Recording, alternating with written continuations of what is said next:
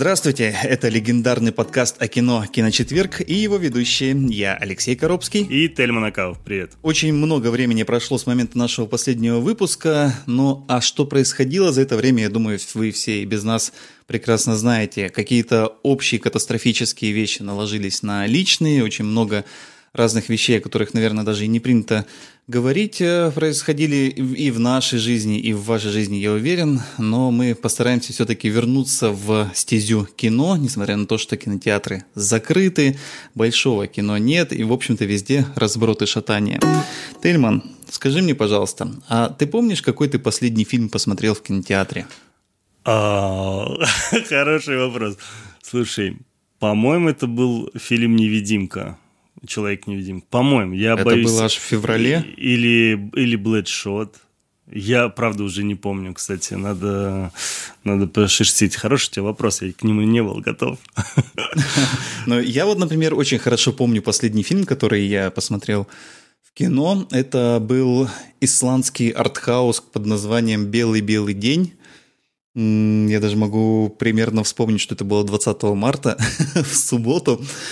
А, тогда еще мы все надеялись, что возможно, может быть, быть может, а, кинотеатры как каким-то образом продолжат работу, хотя уже было понятно, что ну, фильмы все отменяются и долго это не продлится.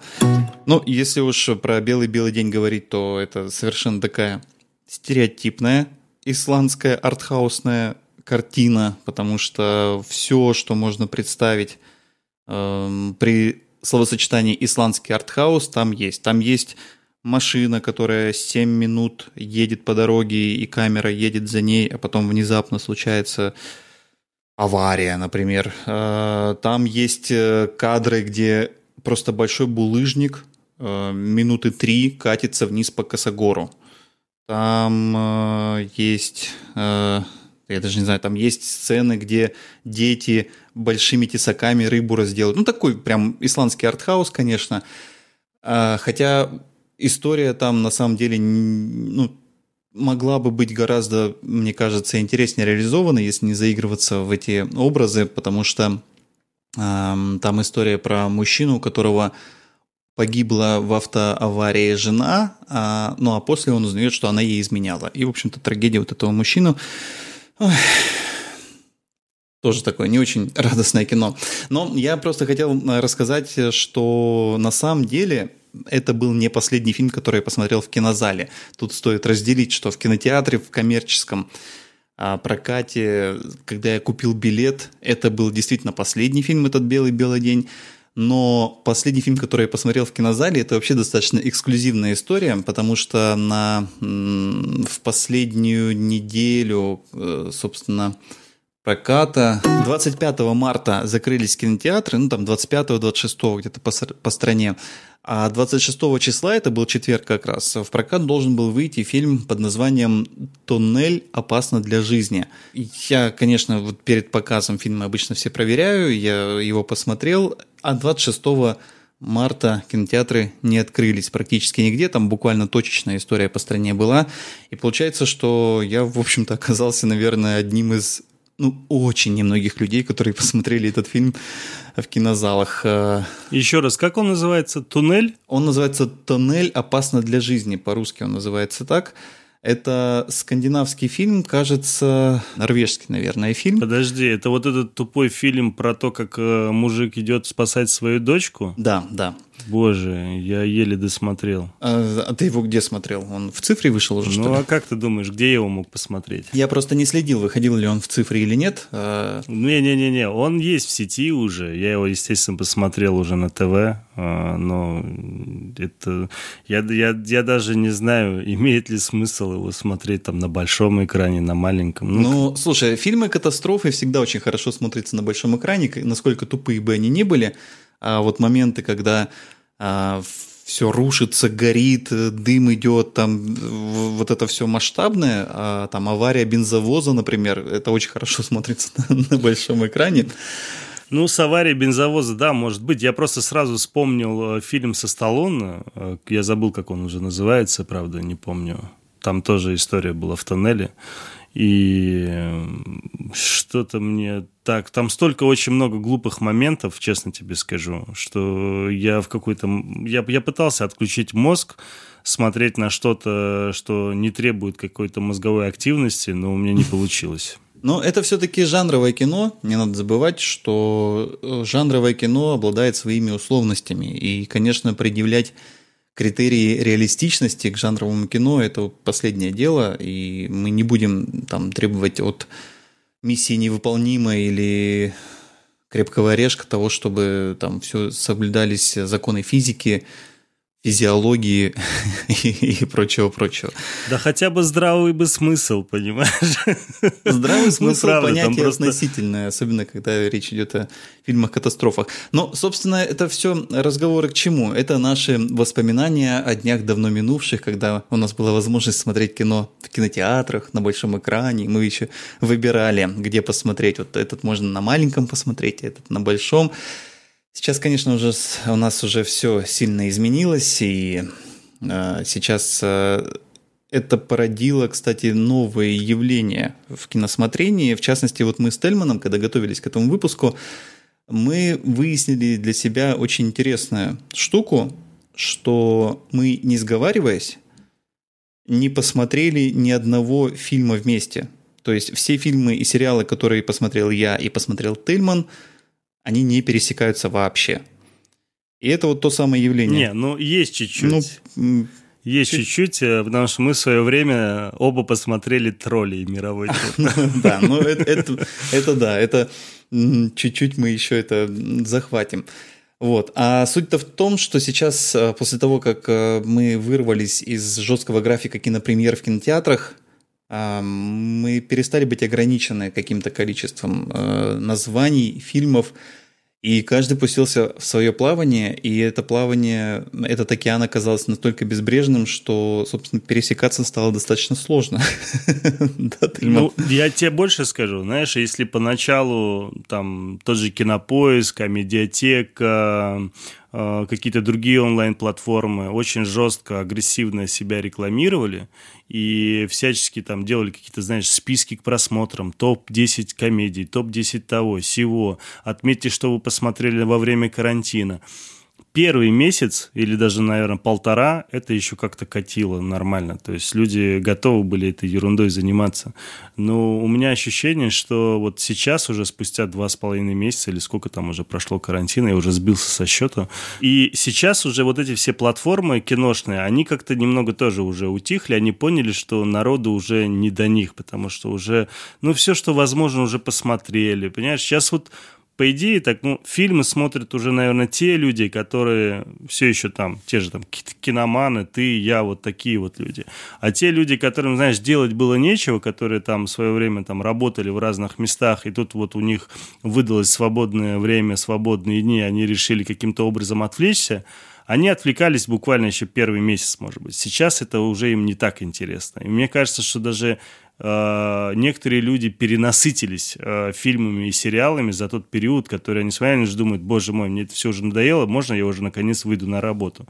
Я, по крайней мере, сужу вот даже по своим друзьям, знакомым, которых я знаю, которыми я раньше мог созвониться, пообщаться по поводу фильмов, они говорят, Тельман, правда, ну вот сейчас вообще не до кино. Я уже думаю, где бы денег заработать, понимаешь, как мне дальше жить. А вот с фильмами сейчас, ну, как-то уже не до фильмов. Ну, вот интересный, кстати, разговор про то, э, каким образом сейчас изменился или даже сформировался вот этот шаблон поведения зрительский э, среди людей, которые оказались в таких экстраординарных обстоятельствах, а, преимущественно запертыми у себя дома. И кто-то, мне кажется, Э, ну, вот из тех самых пресловутых киноманов, которых ты упомянул, наверняка смотрит там целыми днями, особенно если нет какой-то домашней работы, эм, с утра до вечера там фильмы, сериалы, там по своему списку, который давно накапливался, начинает его наконец-то отсматривать и, и т.д. и т.п. А у меня, например, паттерн совершенно иной, а поскольку у меня кое-какая работа дневная все же есть, которую нужно выполнять то я в основном фильмы и сериалы в этот период смотрю ну, просто по вечерам. То есть у нас каждый день есть вечерний просмотр. После того, как э, мы закончили свою работу, мы садимся там, готовим ужин, наливаем себе какие-нибудь напитки и садимся смотреть. Выбираем фильм или сериал и смотрим. Вот у тебя как это вообще происходит? Лично у меня, наверное, ничего не поменялось, за одним исключением, что я теперь э, так вышло, что смотрю кино практически один – и я все так же смотрю ежедневно. У меня нет ни дня, чтобы я какой-то фильм не посмотрел или какой-то сериал не посмотрел. И, конечно, каждый раз, когда выходит какая-то новая картина, вот прям новая, вот как, к примеру, там вышел э, фильм «Безупречный» э, на медиатеке, и я прям восторгался этим, потому что известные актеры, новая картина, и, по идее, считай, как фильм новый в прокат вышел, понимаешь? Или же там, к примеру, «Тайная жизнь Малика», которая там тоже вышла. И вот этим лиц, ну, этим фильмом радуешься. Ну, за одним исключением, правда, конечно, буквально недавно вышел фильм э, «Лицо со шрамом», как у нас его назвали, это фильм Капона с Томом Харди, э, где ты особо не мог радоваться новой картине, потому что то, что ты смотрел, у тебя просто взрывало мозг. Вот. Но в целом все равно как-то, смотря вот э, фильмы, сериалы, которые ты там какие-то не досмотрел, конечно, радуешься тому, что хоть что-то новое выходит, понимаешь? И благодаря этому, наверное, Netflix сейчас как раз-таки в топе, потому что как раз у них те самые новые фильмы, которые я могу посмотреть. Еще рад тому, что наконец-таки решились у нас э, выпустить в онлайн-прокат э, фильм «Спутник». Э, и я тоже с большим удовольствием его посмотрел. Это российская картина. Но об этом мы поговорим немножко, давай попозже. Я хочу спросить у наших слушателей, каким образом на вас повлиял вот этот вынужденный карантин, как вы стали смотреть кино больше или меньше, как-то выработали себе какие-то правила или это происходит хаотично, напишите нам в комментариях, например, на Кастбоксе. Очень интересно. Ну и продолжая тему э, онлайн-кинотеатров, поскольку действительно они сейчас после закрытия традиционных кинотеатров стали э, центром жизни любого человека, который смотрит кино, а, давай, наверное, поговорим о том, что и какими сервисами мы пользуемся, потому что ну, здесь тоже можно, можно, наверное, разгуляться. Но я вот могу сказать, что у меня основное сейчас это Кинопоиск HD. Они не заплатили, поэтому мы будем называть все как есть. У меня, у меня, кстати, у тебя, у тебя какая подписка? У тебя просто подписка Кинопоиска HD или у тебя абонемент куплен? Ну, у меня пока что бесплатная подписка, которая по промокоду. А, я понял. Я в свое время купил, э, когда у них появился, появилась функция абонемента, можно было купить абонемент на двух человек, там за определенную сумму денег, и тебе сразу дается Яндекс Плюс, э, даются вот эти вот Кинопоиск HD, и плюс добавок у тебя определенное количество месяцев э, бесплатного посещения на двух человек там. Да, там, я сейчас точно не помню, сколько, шесть, что ли, походов. Но суть не в этом. Суть в том, что я вот купил, собственно, этот абонемент, и в связи с, со всей этой историей, которая у нас сейчас карантин, понятное дело, они не могут у меня этот абонемент посчитать действительным за те месяцы, которым я не пользовался. Угу. И они сейчас пересчитали, и вот по новой информации, я буквально недавно, на несколько дней назад, заходил на сайт Яндекса и смотрел эту подписку.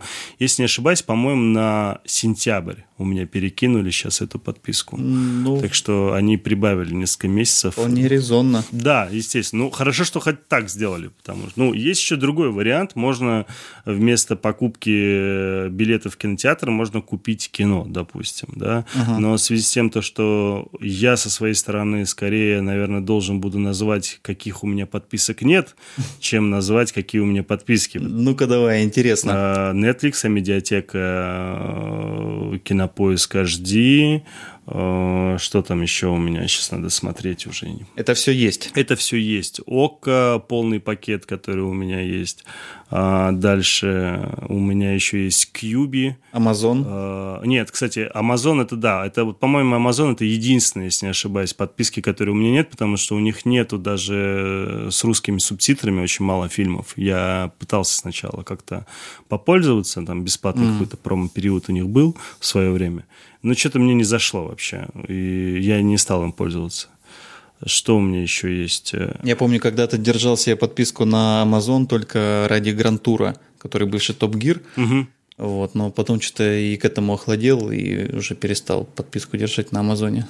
Ну вот из всех подписок, которые у меня есть, я активно, наверное, пользуюсь все же. Это ОККО, это Netflix.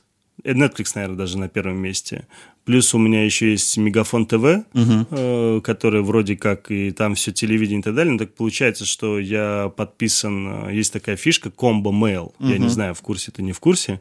Там буквально за какие-то копейки... Мне реклама попадалась, да? Да, обалденная вещь, Леша. Я тебе на полном серьезе говорю, отбивается у тебя просто за один раз. Я тебе- Это никакая не реклама. Я вот, кстати, жалко, что это не реклама. Смотри, там смысл в том, что если у тебя карточка есть мира, да, там не виза, не мастер-карт, а мира, то ты платишь в году всего 6 месяцев. Остальные 6 месяцев у тебя по одному рублю списывается. Мгм. И платишь, если не ошибаюсь, по-моему, там 199 рублей в месяц, что-то такое. Но при этом ты получаешь просто такое количество плюшек. У тебя там Delivery Club, у тебя там Макдональдс, у тебя ОККО, Мегафон ТВ, MyBook – это книжная история, там U-Drive. Короче, всем, чем я реально пользуюсь, реально периодически, по крайней мере, хотя бы точно, это реально очень удобно. Там 10% скидка в Delivery Club меня вот просто за два раза или даже за один раз порой я могу сразу окупить э, всю свою оплату на Combo Mail. Так что это очень крутая вещь. Из, всех подписок, которые у меня какие-либо есть, это, наверное, самое э, удобное по части возврата бабла, скажем так. Мгм. Ну, у меня в этом смысле все как-то поскушнее, потому что что-то я, видимо, гораздо меньше времени трачу на просмотр, чего бы то ни было. Собственно, вот эти вот пара-тройка часов по вечерам. И у меня, как я уже сказал, основное это кинопоиск HD. И еще Netflix, конечно же, потому что есть э, какие-то title ы, которые есть только там, и про них, может быть, сегодня тоже получится поговорить. Ну и еще, конечно, есть Okko на случай, если какой-нибудь фильм там дешевле, например. Можно и так купить. Слушай, ну, Okko, э, о- о- точнее, Netflix, он, конечно, круче всего, что есть, за одним исключением. Это ценообразование, потому что в наших реалиях российских, когда у тебя цена за месяц в евро, Ну да, там получается 800 рублей практически, а если а, стандартную? а у меня такая семейная подписка, почти 12 евро я трачу, грубо говоря. И это, конечно же, очень много за в месяц, понимаешь, за за такой сервис. Хотя вот приходится платить. Надеюсь, они когда-нибудь перейдут на рубли и сделают сумму меньше. Не знаю. Да, ну вот как раз можно э, тут плавненько и перейти к этому особенному явлению, которое возникло как раз э, в связи с э, всей пандемической историей. Это перенос выхода фильмов из кинотеатрального релиза в цифровой. И началось это все, собственно, ну, в апреле, когда, по-моему, если не ошибаюсь, первым фильмом, который вышел, был отменен его теат- кинотеатральный прокат, и он вышел только в цифре, был фильм «Эмма». Ну вот «Эмма» — это очередная э, экранизация книги Джейн Остин одноименной.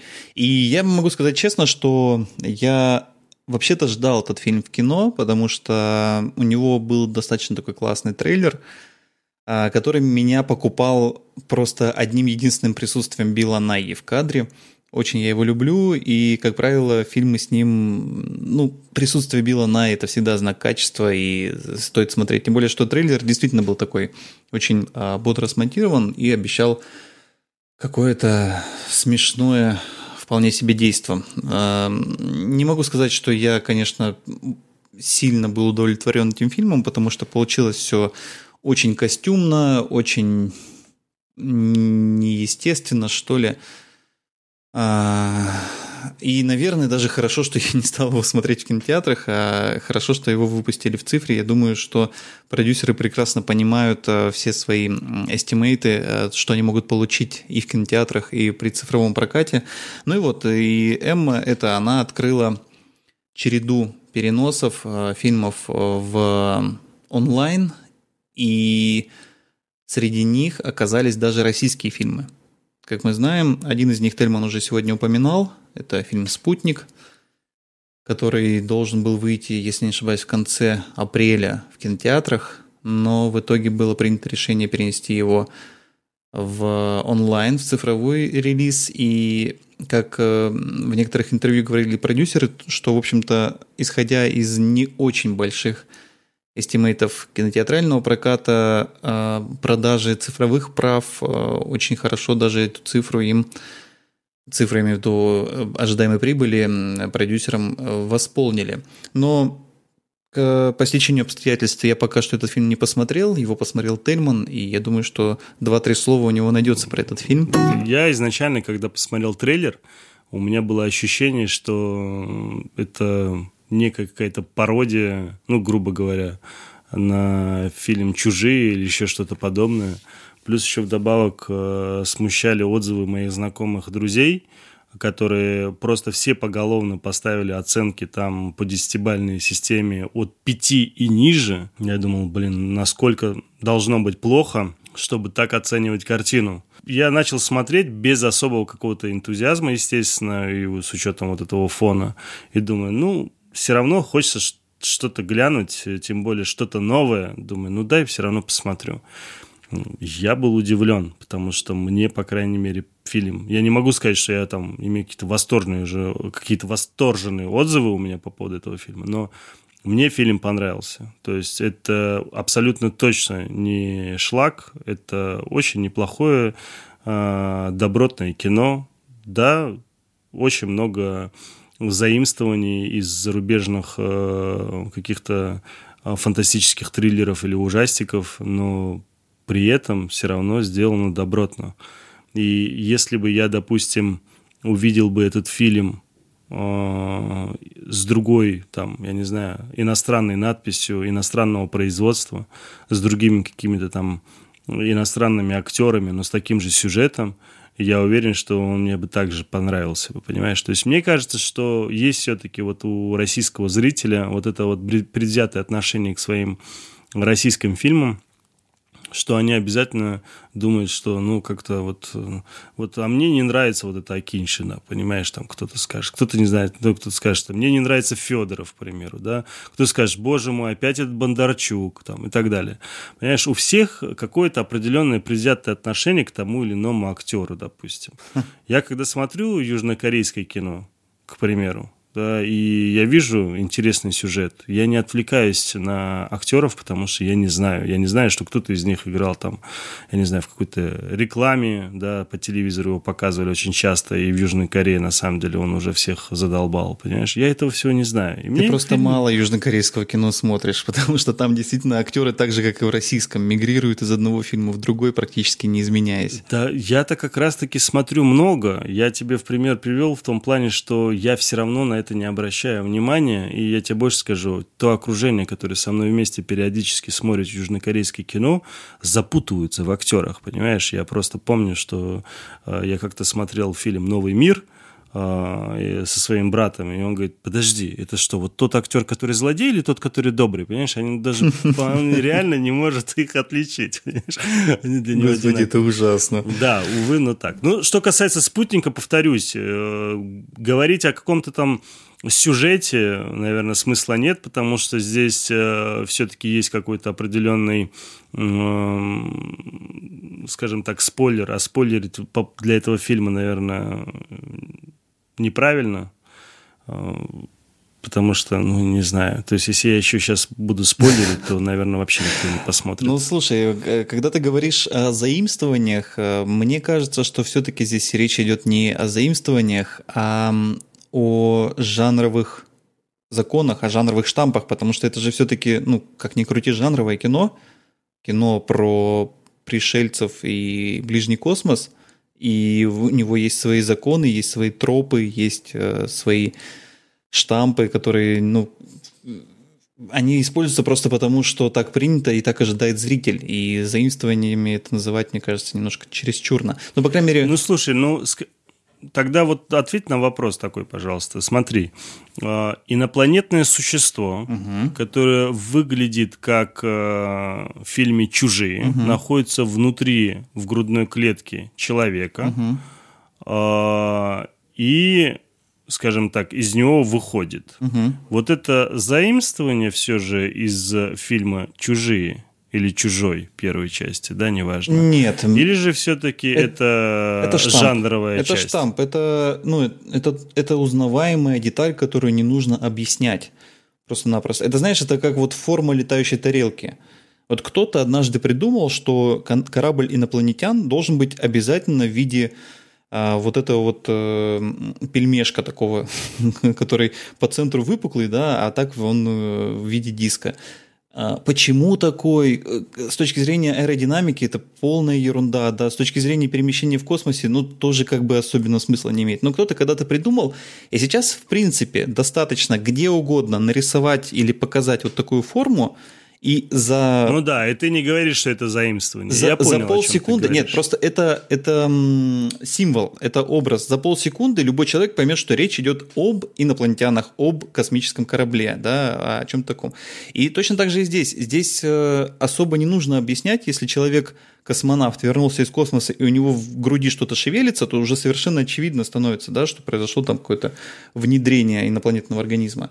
Поэтому я думаю, что это для экономии времени и сил сделано. Вот поэтому, дорогие кинослушатели наши, да, я и не спорю никогда с Лешей, потому что с ним спорить бесполезно. Вот что-нибудь скажешь, он тебе такие аргументы скажешь, у тебя челюсть отвисает, ты еще сидишь и слушаешь, и выпадешь, блин, да, прав, скажешь в ответ. Вот сейчас то же самое. Я тебе ничего в ответ не могу сказать. Ты прав, конечно же, да. Ну, опять же, я этот фильм не смотрел. Это я только по трейлеру гадаю. Если подходить предвзято, как к российскому кинематографу, то, может быть, вам не понравится. Мне понравилось, потому что даже из всех тех вот этих э, мысли о том, что там есть какие-то взаимств... ну, заимствования, что есть там, знаешь, это что-то на что-то похоже, что-то там у кого-то украли, э, какую-то идею и так далее. В конце фильма ты понимаешь, что есть определенные некие новшества, которые добавили в эту картину, и весьма неплохие, и я вот с интересом посмотрел. Единственный, наверное, минус, что фильм все же это фантастический триллер, и тем более российский. И, конечно, затягивать его на два часа, наверное, это неправильно. Может быть, если бы хотя бы минут на 10-15 это было бы чуть поменьше, может быть, наверное, быстрее бы зашло определенным зрителям, которые нетерпеливы, скажем ну, так. Ну и опять же, э, бывает еще я все-таки верю в великую силу искусства, даже в жанровом кино и даже в российском жанровом кино. Еще же бывают не, не просто заимствования или шаблоны или тропы жанровые, а бывают же еще отсылки – бывают еще омажи, да, это... Хорошо, давай тогда я проспойлерю. Не концовку, а хотя бы канву определенную, небольшую. Не против? Да, ради бога. Я все равно его собираюсь смотреть. Смотри, падает, собственно, на землю э, чувак, э, что-то случается в космосе, э, что-то на их корабле находится. Потом это не показывают, показывают итог, что один из космонавтов э, остается в живых, а другой с пробитой башкой угу. рядом стоит. Значит, э, его э, закидывают э, в некий центр, где за ним начинают следить. Угу. Параллельно всей этой истории есть героиня Акиншина, которая вроде то ли психолог, то ли кто, который изучает поведение людей, анализирует их, делает какие-то выводы, предлагает, как излечить того или иного пациента, и при всем при этом это вот что-то связанное там с ФСБ, космонавтикой, КГБ, там вот этой всей историей. Угу. И ее приглашает, вот, собственно, Федор Бондарчук э, от, э, скажем так, посмотреть на одного пациента. Угу. Без э, углубления темы с инопланетным существом, она пока этого не знает. И вот она начинает с ним общаться, потом пытается понять, что же происходит, и выясняется, что оказывается внутри этого товарища Петра Федоровича, э, Федоровича, говорю, боже мой, э, как его? Федоров. Федорова, да.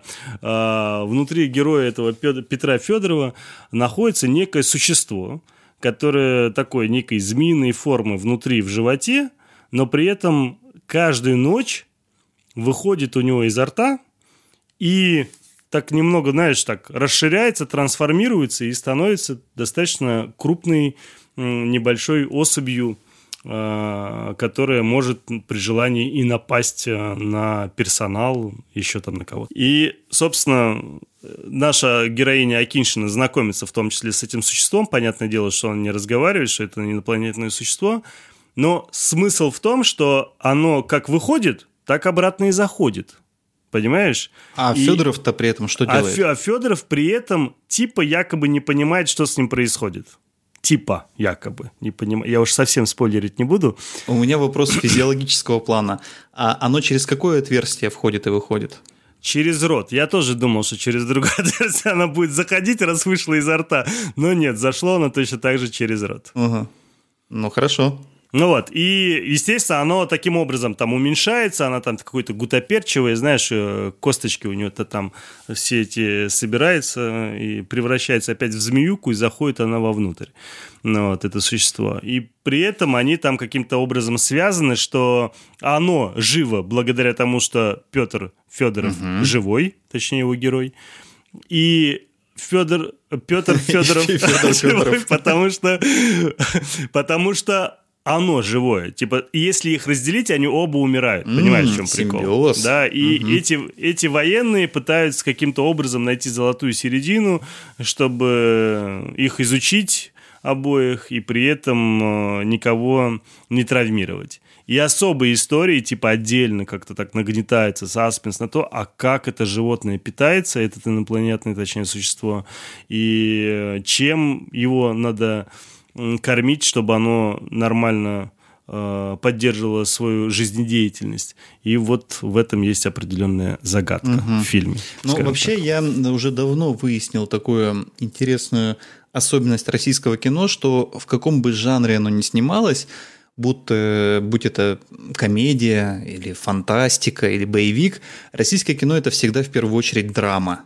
И я могу предположить, что, скорее всего, в этом фильме должна быть какая-нибудь человеческая драма, не просто фантастический триллер там намешан. Да, нет? Нет, там, там, конечно же, драма присутствует, но она, опять же, то есть не сопли-нюни, любовь-морковь. Да, там драма присутствует по части как раз-таки этого инопланетного существа. Есть она, естественно, есть, но так, это больше к разделу триллера бы я отнес, чем к драме. Ну и концовку неплохо запилили в целом. То есть я думал, сольют, но неплохо. Посмотрим. Если э, вы еще не посмотрели этот фильм, но все-таки планируете, то вот вам информация для размышления.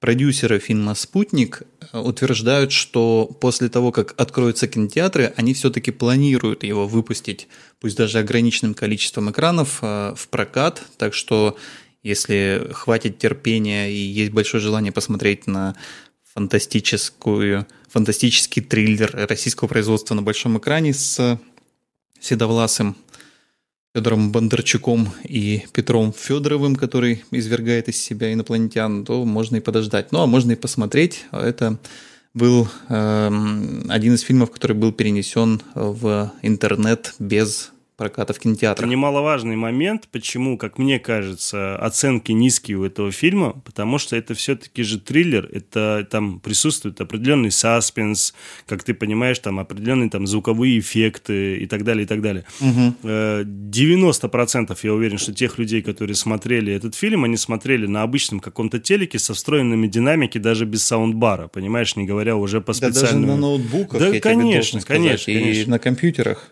а то и на мобильных телефонах на самом деле. Очень многие смотрят или планшетах. Конечно. И, естественно, на в таком виде этот фильм смотреть нельзя. Вот я честно тебе скажу, и мне кажется, что у меня было бы куда больше, наверное, впечатления от этой картины, если бы я его посмотрел бы в кинотеатре с соответствующим э, звуковым сопровождением, потому что я понимаю, что там есть определенные такие моменты, которые интересно были поданы с точки зрения Ну, звука. это понятное дело. Это, кстати, вечный вот этот вот э, разговор э, о том, зачем смотреть кино в кинотеатре. Да просто потому, что, вы знаете, работала целая специальная студия Dolby, э, построенная, да, и откалиброванная, со специальными людьми, которые разводили эти звуки по всем э, шести каналам, и там оркестры записывали музыку, э, артисты синхронных шумов создавали вот это все а в итоге вы смотрите это кино, там, ну, хорошо, если с наушниками, да, с двумя вот этими маленькими, малюсенькими... Хотя бы хоть какой-то стерео. Динамичками, да, в своих ушах. А, ну, как бы, я никого не сужу, понятное дело, просто как факт. Многие люди смотрят там на ноутбуках, на телефонах, на планшетах, на компьютерах с э, тоже не ахти какой акустикой. Поэтому, конечно, очень многое теряется помимо просто визуальной части, еще и аудиочасть, конечно, имеет большое значение. Тут речь не идет о каких-нибудь разговорных драмах. Э, они ничего не теряют на самом деле от переноса с большого экрана на малый.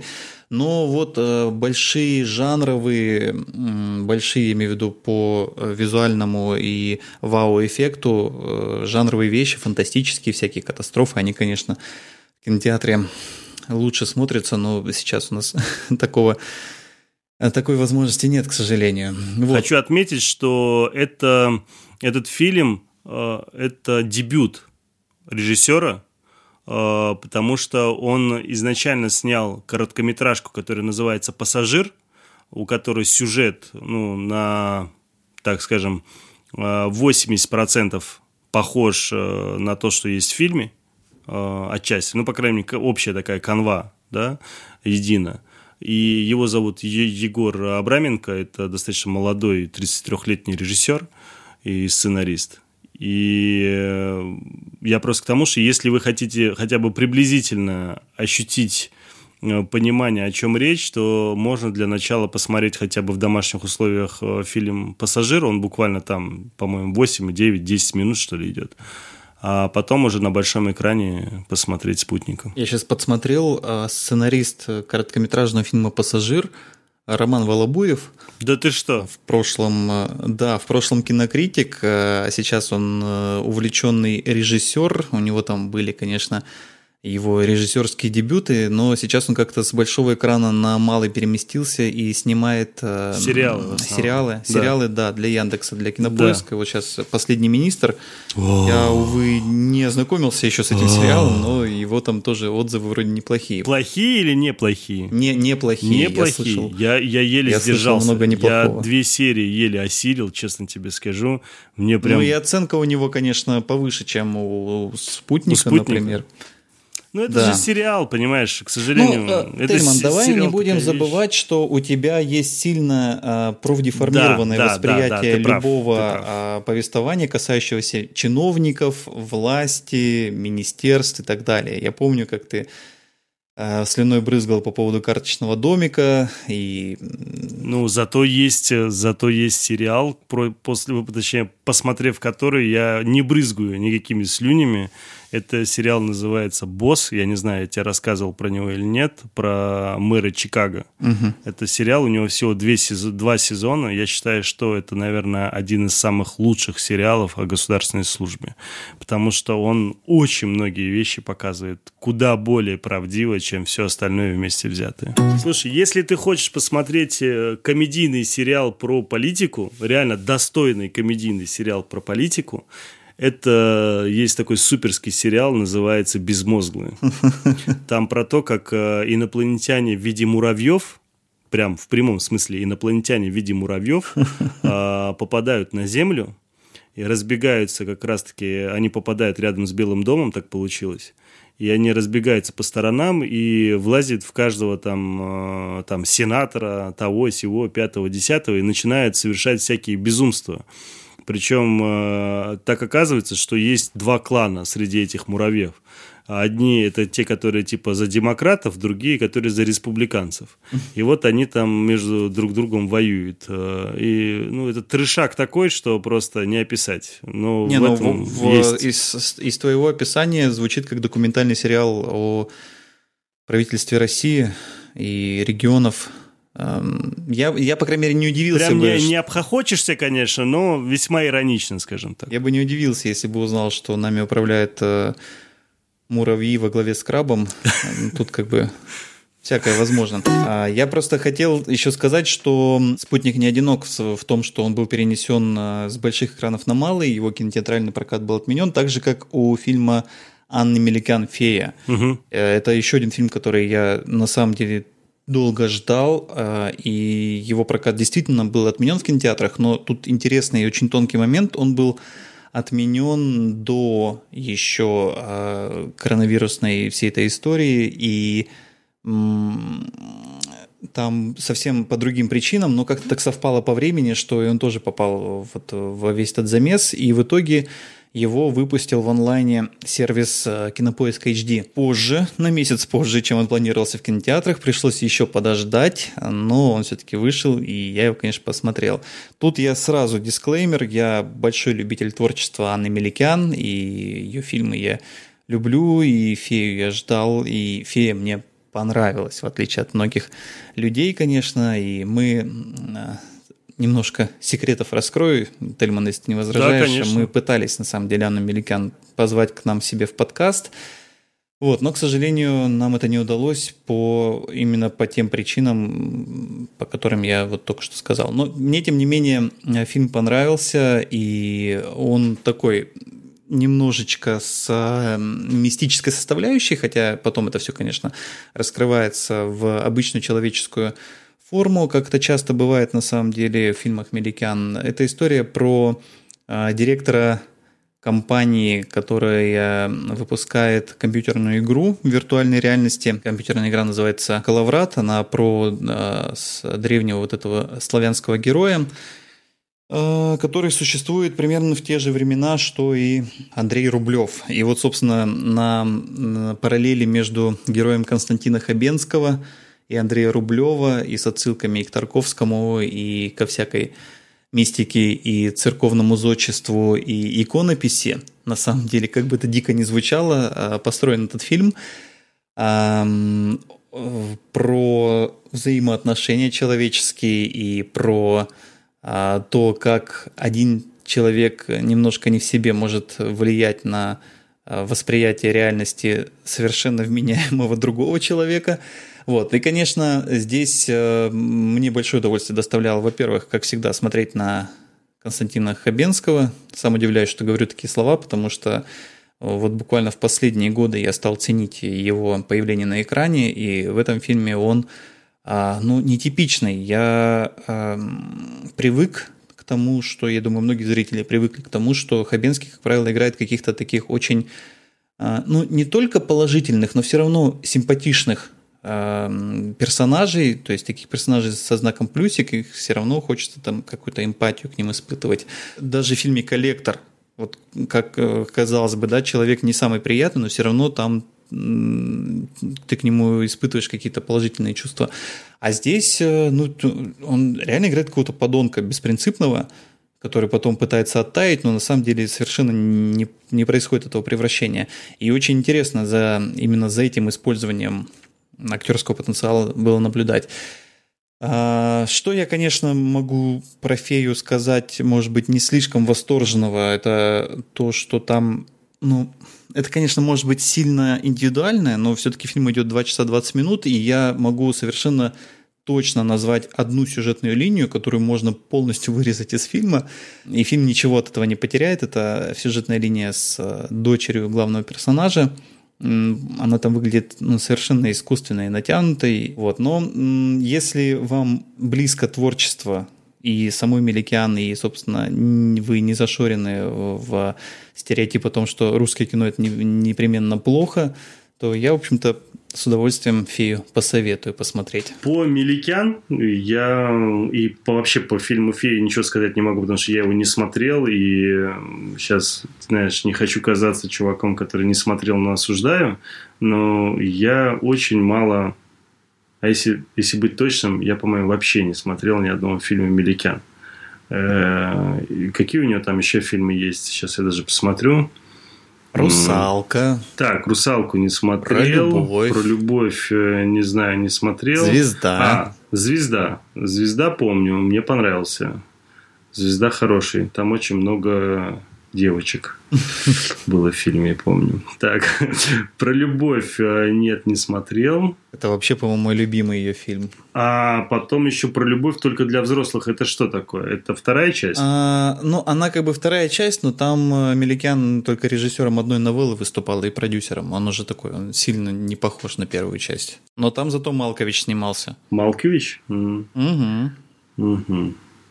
Слушай, ну, опять же, мне сложно что-то говорить по поводу Меликян. Наверное, просто надо себя заставить потом, ну, посмотреть. Э, потому что я помню фильм «Звезда», мне он очень понравился в свое время. Просто мне кажется, что это такая очень субъективная история, когда, знаешь, там про любовь, не про любовь, вот это все как-то мне это не особо интересно. Кажется, какая-то, знаешь, там мелодрама, драма, вот это все скорее больше мелодрама, конечно же. Я думаю, что мне это не зайдет. Ну, кстати, вот интересно, если тебе звезда понравилась, то тебе стоит посмотреть Русалку и потом Фею, потому что в целом вот эти три фильма, по крайней мере, у меня в голове, они в какую-то такую абстрактную трилогию складываются. Может быть, э, так получше поймешь. Надо будет глянуть, конечно же. Это все, что я могу сказать по поводу феи, к сожалению. К сожалению. Мне жаль, конечно, что Анна не смогла к нам прийти в эфир. Мы ее приглашали, но она не смогла.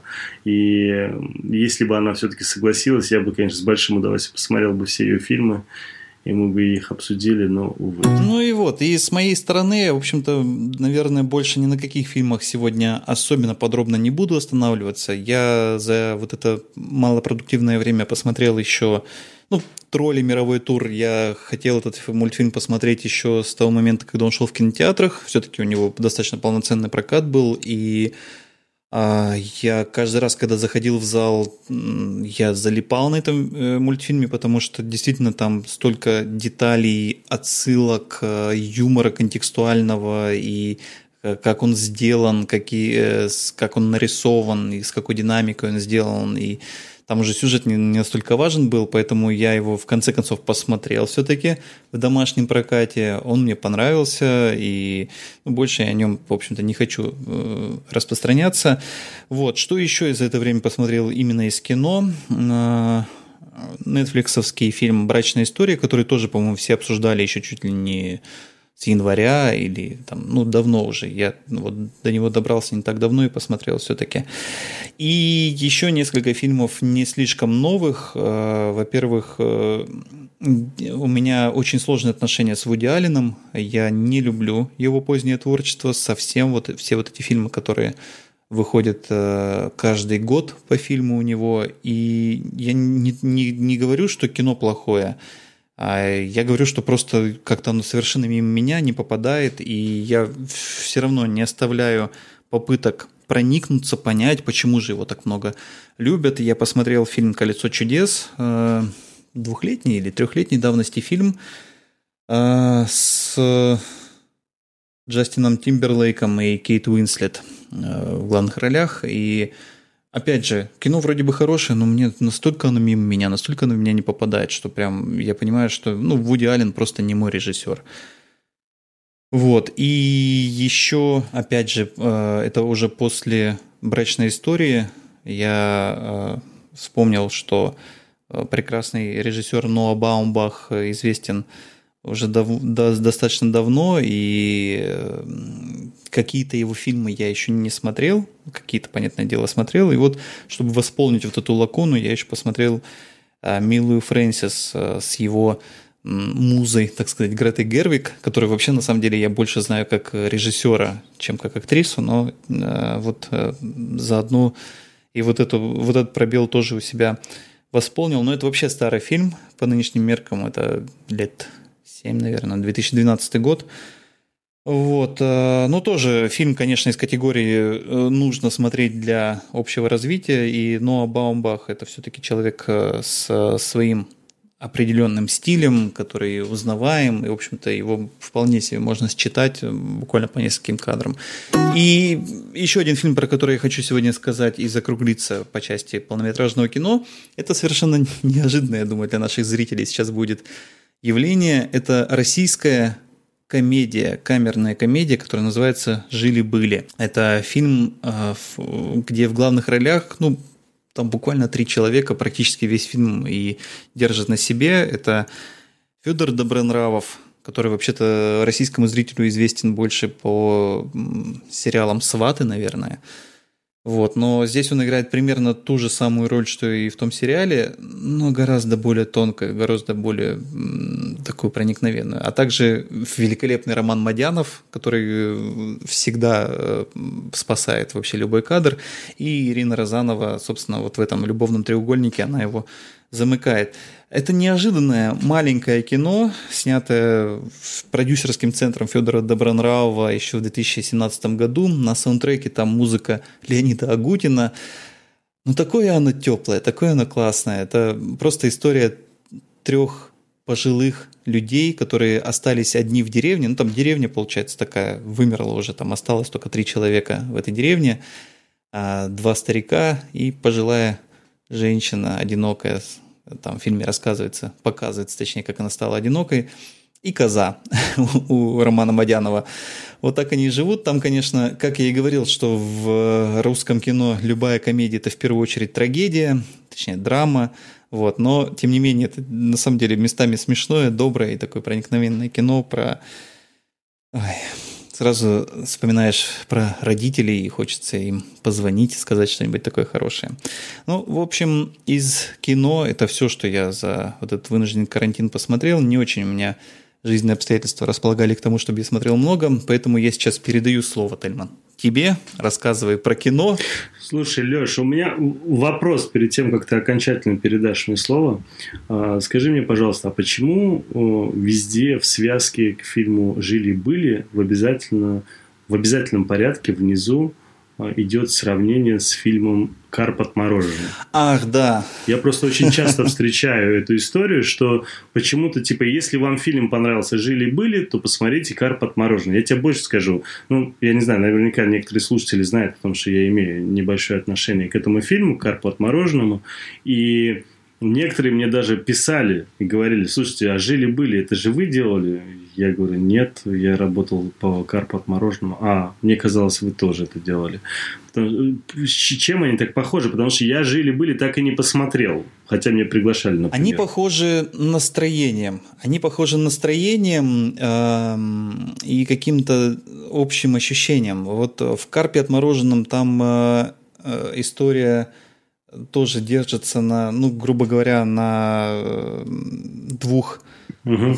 великих женщинах для нас, да, это э, Алиса Фрейндлих и Марина Ниелова, и э, ну, как-то вот на их взаимоотношениях. И вот примерно ну, вот это вот настроение, перенесенное на, ну, немножко в другую историю, оно тоже сохраняется и в «Жили-были», там просто чуть-чуть, э, ну, точнее, не чуть-чуть, а совсем другая канва повествования, понятное дело, но вот общее настроение, общее какое-то меланхолическое светлое чувство и плюс э, комедийная составляющая, там, шутки, юмор, да, и, опять же, неизме... не... неизменная драма, которая обязательно присутствует. Вот по настроению, да, действительно, если бы я вот моя мама бы спросила, да, что посмотреть сегодня вечером, я всегда Э, вот не думая даже, сразу готов предложить карпа отмороженного, и теперь еще и жили-были, потому что это действительно примерно из одной весовой категории фильма. Просто ты даже в конце сказал о том, что сразу хочется позвонить родителям, да, то есть после карпа отмороженного, по идее, такое да? же желание. Вот это именно то ощущение, которое возникло и после жили-были, и после карпа. Обязательно позвонить э, родителям, да, поговорить сказать что-то теплое. Это вот действительно вот, вот, вот такое вот ощущение от такого кино. Очень доброе, очень светлое. Понял, понял, понял. Скажи, пожалуйста, еще вот э, один момент по «Колесу чудес». Ты говоришь, что вот э, каждый год то, что выходит подряд от Вуди Аллена, тебе уже не особо заходит. Угу. Я хочу, кстати, отметить один немаловажный факт. Я не знаю, удивительно, но почему-то мало кто это знает. Вуди Аллен на самом деле выпускает фильмы каждый год. Каждый год, да, каждый я об этом год, и говорю. Каждый, не, не, это, это не последнее время у него, у него это всегда было, у него с 80-х годов он выпускает, у него, если не ошибаюсь, у него было всего два сбивчивых момента. Он с 80 по 82 он 81 год пропустил, и с 2007 по, с 2017 по 2019 он пропустил 2018 год. Все остальные он каждый год в обязательном порядке, вот как, как по часам выпускал свои картины. И э, я не могу, наверное, с тобой согласиться по части Вуди Аллена, как бы он мне не нравился как человек в всяких своих личных историях там с дочкой и так далее. Э, мне тоже не нравится там фильм «Колесо чудес», но при этом, ну, слушай, есть светская жизнь, которая там был да, давний, конечно, он уже сейчас кажется, да, «Магия лунного света», там, я не знаю, э, «Жасмин», да, там, что там, «Мечта Кассандры». Я просто вспоминаю вот э, все эти фильмы, которые у него там были за последние года, и даже в сравнении с последней его картиной, которая вышла буквально в прошлом году, это «Дождливый день в Нью-Йорке», где там этот, э, как его правильно вообще называть, Шал Шаламе или же все-таки как Шьяламе, или как его правильно? Шаламе, Тимати Шаламе. Шаламе, да. И э, мне прям вообще, ну, наверное, еще есть определенная харизма Шаламе, которая прям так и прет э, из фильма на протяжении всей картины. Но «Дождливый день в Нью-Йорке» мне прям вообще очень зашел. Очень, очень крутое кино. Так что... Да, я прекрасно понимаю. И вот, ну, это вот такой какой-то феномен моего восприятия. Потому что, знаешь, я это сравниваю с лакричными конфетками. Вот кто-то от них без ума, а кто-то совершенно не может их жевать, сразу же выплевывает. Вот а, для меня э, Вуди Аллен и его фильмы, ну, я не знаю, не берем там Манхэттен, да, например, там. Матчпоинт. Uh-huh. То есть это для меня совсем другой Вуди Аллен. Э, там не знаю, ну, э, это да, это понятно, это большое кино, и там у меня претензий, вопросов нет, но эм, вот последние годы, начиная, знаешь, когда э, как бы не сбиться, по-моему, вот начиная с фильма Вик и Кристина Барселона, угу началась какая-то прям новая волна обожания Алина, по крайней мере, в России. Угу. И прям каждый его фильм поднимается на щит, и, и все там с ним носятся. А я всегда, мне все казалось, что вот эта вот серия у него фильмов была там «Вики Кристина Барселона», э, «Римские приключения», «Полночь в Париже». Угу, угу. Мне всегда казалось, что просто он нашел себе бизнес-модель, он по европейским столицам просто собирает деньги и снимает такие рекламные полнометражные фильмы для этих э, городов. Вот, и ничего против не имею, потому что... Ну, я согласен, тут даже не поспоришь с тобой. И, кстати, Нью-Йорк то туда же входит, Вот, получается. но э, проблема, не проблема, а дело в том, что просто вот э, такое ощущение, что я существую параллельно его стилю. Вот история вроде даже интересна. Ну, хотя у него вот все истории в его фильмах это так, такие небольшие анекдоты. То есть вырванные истории из жизни, без начала, без конца. Просто типа я пришел вам рассказать небольшую историю без смысла и без морали. Вот. И его какой-то повествовательный метод, он ну, совершенно в меня не попадает. Я смотрю, ну да, ну, «Колесо чудес», ну, хорошее кино, там, Адам, э, господи, этот не Адам Драйвер, этот, э, Джастин Тимберлейк, да, там, э, там совершенно э, прекрасная Кейт Уинслет, и, и, и все вроде хорошо, да, там, я уж не говорю про какие-то совсем мелочи, но вот вообще никаких эмоций, просто никаких. Я даже, знаешь, э, я понимаю, что если бы прошло еще два месяца, я бы, наверное, даже и сюжет этого фильма не вспомнил. Это как я смотрел «Полночь в Париже», того же Вуди Аллена, угу. и все, что я помню из этого фильма, это фразу «Я вижу носорога». Угу. Про что фильм я вообще не помню. Ну вот как-то вот он меня не попадает. Такой вот феномен моего восприятия. Поэтому я никому, я никому не навязываю свое мнение. Я не говорю, что Вуди Аллен плохой или его фильмы плохие. Просто вот э, сам для, сам для себя удивляюсь, почему у меня так происходит. Не знаю. Наверное, потому же, почему мне сны не снятся. Ну вот Просто потому что так. Я понял, мне просто было интересно твоими, я понял, да. Слушай, ну я, наверное, рассказываю про то, что я смотрел, постараюсь максимально коротко и максимально укороченно, потому что я смотрел очень много и, наверное, возьму только вот из нового-нового все. Все, что старое смотрел, об этом, наверное, рассказывать мне не имеет смысла. Из нового мне э, удивительным образом понравился фильм «Тайная жизнь» это Теренса Малика. И э, что для меня вдвойне было удивительно, я не знал, что «Тайная жизнь» – это Теренса Малика. Я просто смотрю картину, и где-то на 20-й минуте понимаешь, что-то попахивает тут Теренсом Маликом. Уж больно Я думал, похоже. Из, извини меня, я просто думал, э, что ты скажешь на 20-м часу, ну, зная не, о Малике. Да, да, да, кстати. страсть к хронометражу. Не, не, не. Я, я именно сначала его определил по методу съемки с этой линзой, которую он постоянно снимает, э, такой, угу. не, я забыл, как широкоугольник, да, или как там. Ну вот, и, э, конечно, сразу вспомнилось древо жизни, угу. но хотя бы здесь хоть какое-то более линейное повествование по сравнению с древой жизни.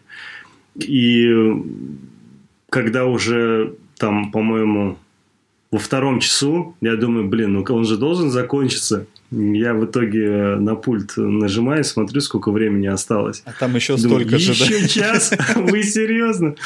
И я в итоге приостанавливаю. Фильм реально идет три часа. Uh-huh. И я в итоге его останавливаю, захожу в IMDb и смотрю, что это Терренс Малик. Я думаю, ну ёкш, папа, конечно же, только он так и может снимать.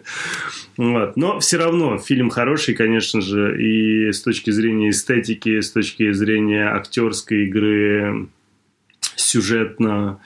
Там, по сути, сюжет, если быть честным, на 10 минут. Можно спокойно снять короткий метр по этой истории. Понимаешь? Он ее растянул на 3 часа. Совсем то, как он это может делать. И при этом, конечно же, красиво. С точки зрения там, операторской работы и так далее. Все очень красиво. И саундтрек тоже отличный. Вот. Так что, если у вас есть лишние три часа жизни для того, чтобы помедитировать э, и как-то э, отвлечь свой мозг э, от э, попсятины всякой, э, то, пожалуйста, «Тайная жизнь» вам поможет. А, еще посмотрел фильм «Безупречный», о котором я в самом начале тебе говорил, э, который фильм это от HBO, медиатека. Там в главной роли играет Хью Джекман, он играет учителя э, коррумпированного. Этот фильм основан на реальных событиях, э, там я не помню какие там это года, но если не знать реальные события, если не знать, как что произошло, фильм достаточно интересный. Мой косяк, что я сначала зашел в Википедию, все, что возможно, прочел, и только потом начал смотреть фильм. Это был косяк.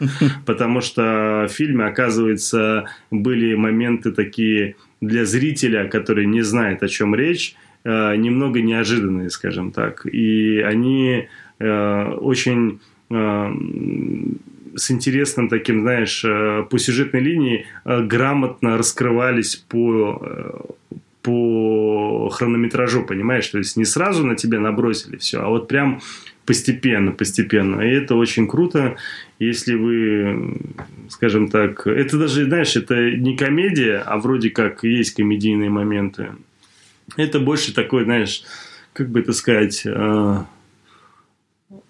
абсурдный, наверное, скорее, абсурдный криминальный боепик. Да, вот, то есть в лучших абсурдность в лучших традициях американской глупости с точки зрения криминальности. Вот, собственно. А про кого он, если ты говоришь, что это боепик? А, это про учителя. Это про учителя. Не, он даже не про учителя, это про директора школы. Он директор школы, бывший учитель, и это даже там типа школа такая вот прям вся крутая, она на четвертом месте, он хочет сделать, чтобы она была на первом месте по штату. И вот он, у него мечта это, что его школа будет на первом месте, он к этому двигается, но параллельно делает всякие неправильные вещи, которые под конец фильма выясняются. И самое, самое интересное это, что все происходит из-за него самого. К нему приходит э, девочка молодая, его ученица, э, которая учится в его школе точнее, и говорит, слушайте, я хотел взять интервью по поводу строящегося моста между кампусами. А, насколько это целесообразно, как вы считаете? Он говорит, ну, слушай, у нас вот такой-то там, такая-то школа, мы делаем то-то, то-то, и, конечно же, вот у нас был запрос от учеников, и мы хотим сделать кампус, это красивая вещь, крутая, даст возможность нам подняться в рейтинге и так далее. И очень быстро, коротко и отвечает, он говорит, да, спасибо большое, я ушла. Он говорит, подожди, это что, все? Он говорит, ну да, это все. Он говорит, нет, подожди, тебе ты и, и такую и проникновенную красивую речь и говорит о том, что если ты хочешь в этой жизни чего-то добиться, тебе нужно максимально докапываться до всего, понимаешь, то есть изучать вопрос там и так далее, нужно там пойти еще кому-то поспрашивать и так далее, и так далее. И то есть он ее сам же мотивирует для того, чтобы она дальше начала копать по этому вопросу по поводу этого моста, понимаешь, да? Угу. И в итоге все приходит к тому, что именно благодаря ее данным, которые она потом накапывает, сажают нескольких людей в том числе этого товарища. То есть это все-таки по реальным событиям? Да, я же говорю, да, да, да. Фильм основан на реальных событиях, да. Угу. Вот, что еще из последнего? Это фильм Капона «Лицо со шрамом», который у нас перевели про последний год жизни э, Аль Капоне. Подожди, а это же тот самый э, Капоне, где Том Харди его играет с огромным количеством пластического грима. Да, да, с этим ужасным гримом, просто невыносимым на которого смотреть невозможно. Так, просто, просто ты уже не первый раз упоминаешь его и с таким смешком, и прям с каким-то... Я вначале пытался про него тебе рассказать. Смысл в чем? То, что все ждали гангстерский боевик какой-то, понимаешь? Или какой-то гангстерский фильм. Да. А в итоге мы получили э, фильм э, в лучших традициях э, Джоша Транка. Это чувак, который в свое время сделал э, фильм, э, который заслужил золотую малину Называется он «Фантастическая четверка». Э, и он получил э, эту малину как э, лучший, худший режиссер. Причем реально получил. Он не был номинирован, uh-huh. ее получил как худший режиссер, а номинирован еще был за худший сценарий. Uh-huh. Вот. Чуваку просто в свое время, в начале, когда это было, по-моему, 2011-2012 год, он снял фильм «Хроника», с отличными актерами молодыми, с интересным сюжетом, все пошло хорошо. О, ну это хороший фильм Да, был. «Хроника» реально хороший фильм. Про школьников со сверхспособностями. Да, да, да, ага. да, так точно, да. И у него так сильно, ну, как бы выстрелила эта картина, что в него там часть определенных голливудских боссов в него поверили и дали ему снять э, фантастическую четверку. И как ты знаешь, фильм провалился жестко, и критиками, и даже зрителями был опущен ну, ниже плинтуса.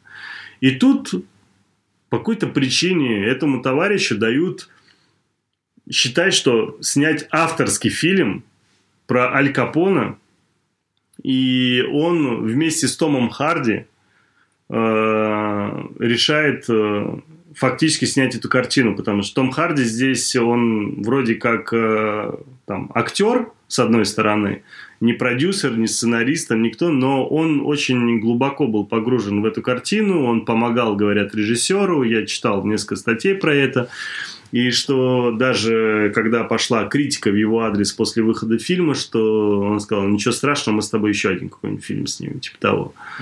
Mm. По факту же просто народу не понравилось, что нам показывают какого-то э, загримированного мужика, который бегает по дому в памперсах, постоянно обсырается, в прямом смысле этого слова. Это происходит у него за фильмом раза три точно.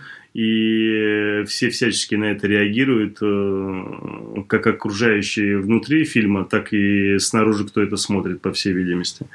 И, ну, очень-очень, понимаешь, э, как бы тебе сказать, ощущение, что я, я, я внутри понимаю, что хотел Транк показать. Он хотел показать такой, знаешь, унизив с одной стороны как бы Капона, он хотел показать, э, насколько ничтожным может быть человек в конце своей жизни, что каким бы он бы там мега крутым бы не был, на пике своей популярности, все мы заканчиваем э, в памперсах, э, обосравшиеся там в собственной моче и так далее, и так далее. Вот. Я понимаю, с одной стороны, что он хотел показать, но это настолько сделано неуклюже, настолько режиссерски непрофессионально, и самое страшное, что еще он отдал полностью э, Тому Харди э, такой некий, знаешь, он сделал такой некий карт-бланш ему, то есть отдав полностью ему всю эту роль, никаким образом, по всей видимости, даже это не корректируя, угу. потому что вот у меня такое ощущение сложилось, и, конечно же, Том Харди в своем ключе очень ужасно играет. Ну, прям играет. То есть, ты видишь не Аль Капона, ты видишь реально загримированного Тома Харди, который пытается играть Аль Капона, и выглядит это все очень нищебродски. Я, я вот очень удивился просто, когда ты сказал про этот фильм, потому что мне казалось, что он должен выйти в кинотеатрах, но, видимо, его тоже отправили в цифровой релиз. Да, его буквально неделю назад, если не ошибаюсь, может, чуть больше, его в итоге выложили уже в сеть ага. Э, и решили его как я понимаю, не показывать в кинотеатр. Да и слава богу, потому что ну, это было позорище. Ой, ну понятно. Но я, э, к счастью, наверное, об этом фильме практически ничего не знал, кроме того, что периодически в лентах попадались вот эти фотки Тома Харди в этом пластическом гриме, который выглядит ну, жутко ненатурально, честно говоря. Я вообще не понимаю, зачем они так сильно заморочились. Да, и это и в фильме выглядит так же, к сожалению. Или, может быть, недостаточно сильно заморочились как раз, раз он так выглядел. Значит, рекомендация Тельмана отказать. А не, лицо со шрамом это сто процентов процентов, если вы просто хотите лишний раз э, испортить себе настроение и чтобы у вас не было на протяжении всего дня ощущения запаха некого говна, в прямом и переносном смысле, этого лучше не стоит. Вот. Э, слушай, я еще смотрел э, новый фильм с Хемсвортом, но это прям отдельная история. Я про этот фильм прям очень основательно поговорил бы и долго, потому что у него сейчас собирается уже делать ему сиквел. Хемсворт сыграл отлично, постановщик боев очень крутой. И называется он? Э, называется, его у нас перевели как Тайлер Рейк Операция по спасению. Но э. как бы это слишком длинное название. Это фильм Netflix. uh Конечно, он, ну, опять же, про него очень долго рассказывать. Из-за этого я просто отмечусь, что я его посмотрел. Фильм неплохой, к нему очень много претензий, особенно под самый конец. Но в целом это более чем смотрибельно, и это, наверное, один из прям достойных э, экшен-фильмов именно за последнее время, которые стоят внимания. Э, посмотрел фильм «Охота», который долгое время мне говорили, он был на устах у меня у знакомых, многие про него рассказывали и говорили, Тельман, ты смотрел «Охоту»? Я говорю, да, конечно, с Микельсоном, конечно, смотрел, отличный да, фильм. с Микельсоном? Да, да нифига, это новый фильм, это такой, знаешь, комедийный боевик, триллер такой небольшой, а, в стиле Хостела 2, только не ужаса, а именно комедия. А. То есть э, там смысл в том, что определенное количество людей просыпается где-то в поле, там, я сейчас точно не помню их количество, неважно, э, они просыпаются в поле, у них э, руки в наручниках и кляп во рту. Угу. Они не понимают, что происходит, э, потихоньку начинают видеть друг друга, собираться в центре поля, где здоровенный ящик стоит. И один из этих э, бедняк открывает этот ящик, и оттуда появляется большое количество оружия, которое типа они могут взять. И они там ножами себя там как-то пытаются освободить, э, там кто-то наручники ключиками снимает, кто-то там кляп уже начинает выбирать, кто-то начинает себе оружие выбирать. И тут через какое-то время там одного из товарищей, кто там выбирал оружие, бац, в лобешник убивает. Причем один из самых кайфовых моментов, что убивает ровно того, э, с кем ты был на протяжении с начала фильма. Mm-hmm. Понимаешь, да? То есть ты, грубо говоря, тебе дали То героя. Э, персонажа в фокусе. Да, да, тебе дали героя, и все, что происходит вокруг героя, это происходит вокруг него. И ты, как ты правильно сказал, фокус конкретно на этого персонажа. Uh-huh. И потом его сносят просто ему бошку, этому персонажу, и переключается на другого персонажа. Ага. И с ним, собственно, происходит ровно то же самое. И так по кругу, пока всех э, не косят по полной программе. Но появляется некая дама, которая оказалась там, скажем так, точно так же не по своей воле и при этом с небольшой ошибочкой. Это под конец фильма будет понятно, почему. Ну вот, и она решила не ждать, пока убьют ее, решил найти, найти тех, кто на нее охотится, и пристрелить их в ответ. Угу. И вот в этом идет как бы такой, там с юмором, с долей юмора, с долей такого-то стеба, э, и, а под конец вообще жесткого стеба. Э, фильм в целом мне очень понравился. Я не могу сказать, что там, там какие-то 10 баллов, конечно же, нет, но это 100% крепкая восьмерка, потому что если вы хотите провести время там с юмором, но при этом, скажем так, с небольшой жестью в части там каких-то там убийств, стрельбы или еще чего-нибудь подобного, мне кажется, этот фильм прям зайдет на ура. Слушай, а мне кажется, что я что-то об этом фильме слышал еще в прошлом году. По-моему, там была какая-то история, что в Америке поднялась э, общественная кампания против фильма, И еще даже до того, как он вышел, ну, вообще планировался выйти в прокат, mm-hmm. его там очень сильно осудили, и, собственно, компания решила его не выпускать э, в кинотеатрах, потому что там и какая-то ситуация с э, очередными массовыми стрельбами в США была, и, по-моему, это она, э, в смысле, это именно этот фильм «Охота». Но я могу сказать, что твое описание меня заинтересовало совершенно точно. Я не вхожу в это большинство, которые любят осуждать фильмы, их не посмотрев, поэтому это... Ты фильм на самом деле описал правильно, и ты про новости говоришь тоже правду. Это правда прям так и было, потому что фильм собирался изначально выйти в 2019 году. Угу. И вокруг него реально там разразился скандал. Причем 2019 не конец, а прям, по-моему, начало или середина. Угу. Вокруг него разразился скандал, очень многие про него писали там и так далее. Его потом перенесли и собирались уже... Его отменили точно выход на экраны и перенесли на онлайн показ. Угу. И, по всей видимости, перенесли на вот-вот начало этого года. Причем, кстати, бюджет 14 лямов у него. Угу. Ну и, как ты понимаешь, он и половину не откупил. Ну, мы этого знать не можем, потому что мы не знаем, за какие деньги их покупают стриминговые платформы. Потому что, на, насколько, насколько я знаю, онлайн-сервисы, они же покупают фильмы либо за фикс, либо там за процент с продаж. Насколько я знаю, что чаще всего за фикс, и там ну, цены достаточно неплохие, особенно если на много территорий фильм выходит, поэтому я думаю, что продюсеры этого фильма тоже как бы себе в минус не стали бы сильно работать, хотя в ситуации, когда массы потребовали отменить прокат и как бы терять вообще, не получить ничего, это гораздо хуже, чем получить хоть что-то, поэтому Тут уж э, речь не об этом идет. Я сразу вспоминаю какие-то российские общественные акции против фильмов. Матильда это несчастная. Тебе... Ты думаешь, что за жалкие люди, у которых ничего не получится. да уж. Охота добавил себе. Слушай, ну я, наверное, добью со своей стороны по фильмам, чтобы уже совсем не мучить. Я еще посмотрел а, мультики мультики, причем не взрослые абсолютно, а, потому что я посмотрел «Темную лигу справедливости. Война апокалипсиса», которая отлично прям шла до предпоследних 10 минут.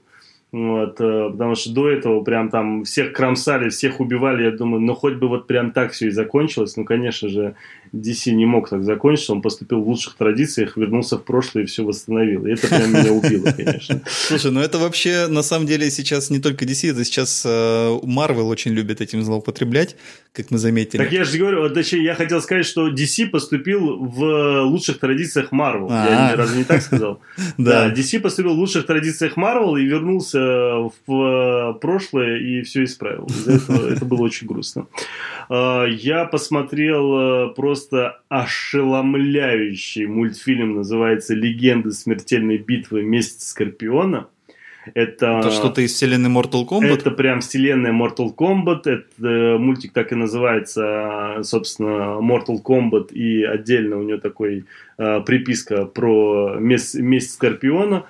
И это прям вообще очень круто. То есть это вот прям, знаешь, вот что доктор прописал. Если вот тебе, тебе нравится Mortal Kombat, и это прям его лучших традициях, и э, там жесть на жести, да, в том плане, как прописаны боевки, как э, э реализованы там какие-то там смерти и так далее – и с точки зрения безжалости тем или иным каким-то персонажам, которые ты видишь э, в этом мультфильме, прям очень круто. И рисовка очень неплохая. То есть мне прям очень зашло. Это, наверное, один из э, немногих мультфильмов, э, который сделан с такой рисовкой. Это, вот знаешь, у них рисовка, как у мультфильмов DC, вот последних там 5-7 лет. Понятия вот не такая имею, о чем ты говоришь, но охотно верю. Ну, наверное, да. Ну, мне смысл в том, что мне очень понравился. Если кто-то есть из, из фанатов э, Mortal Kombat, я уверен, что они уже наверняка посмотрели этот э, мультфильм,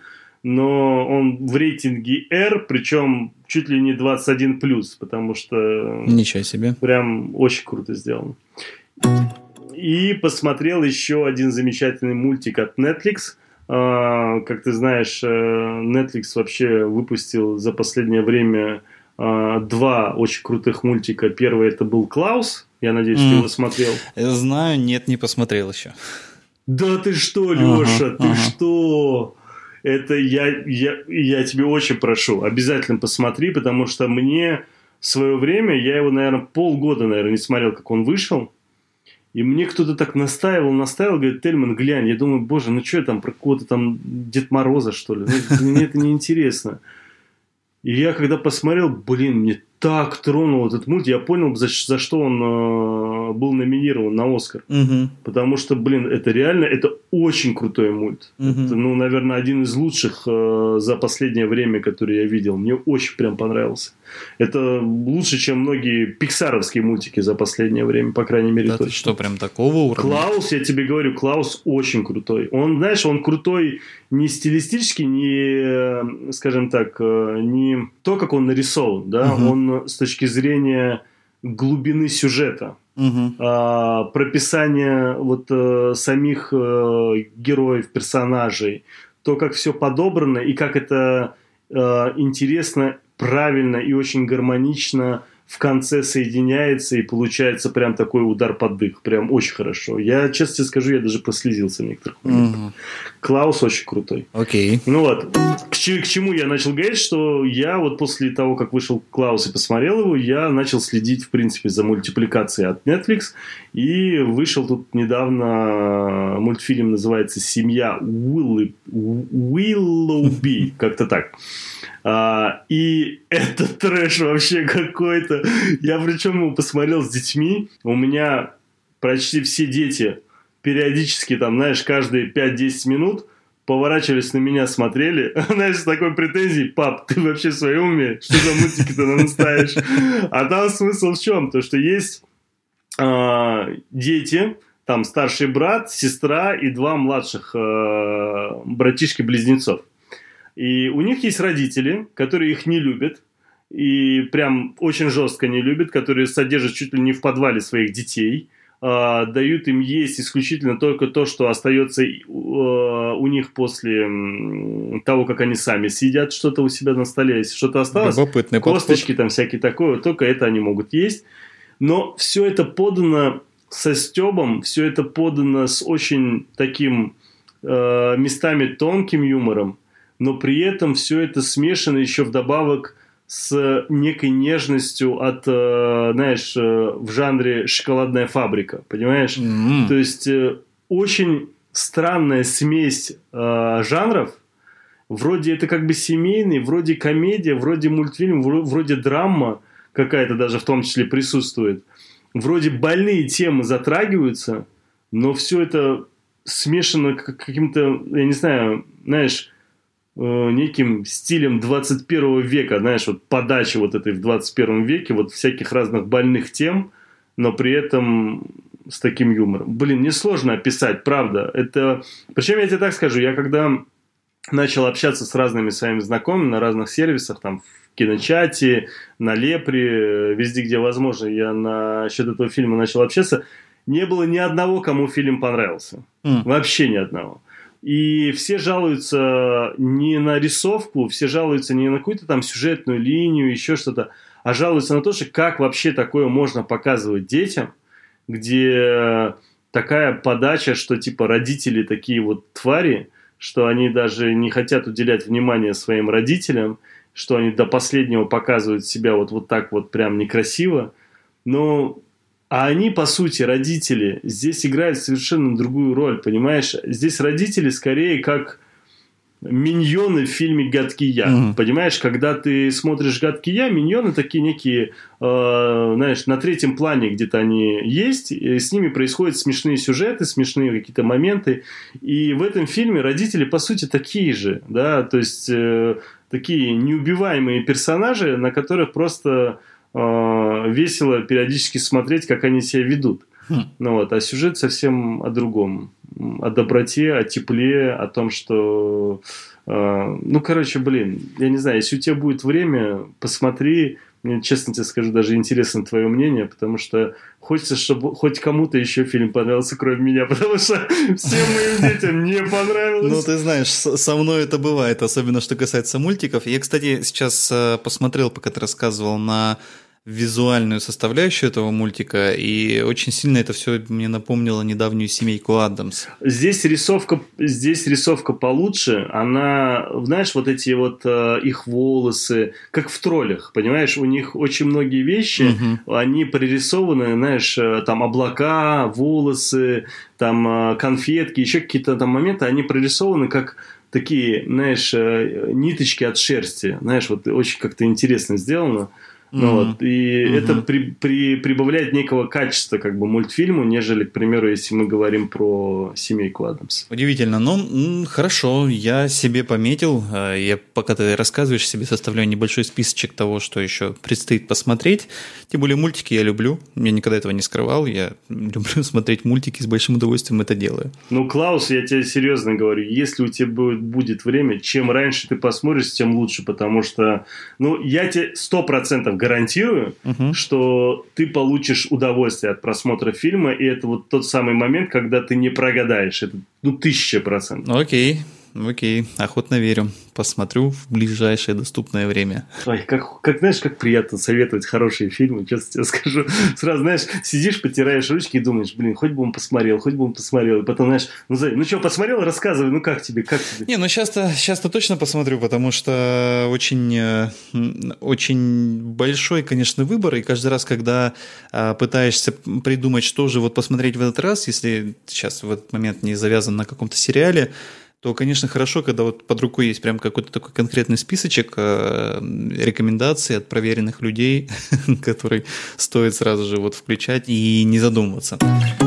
Вот на этом мы сейчас, наверное, закруглимся. Это карантинный киночетверг, который мы разделили на две части. Первая часть была полностью посвящена тому, как мы смотрим на карантине кино, и, собственно, про фильмы мы говорили.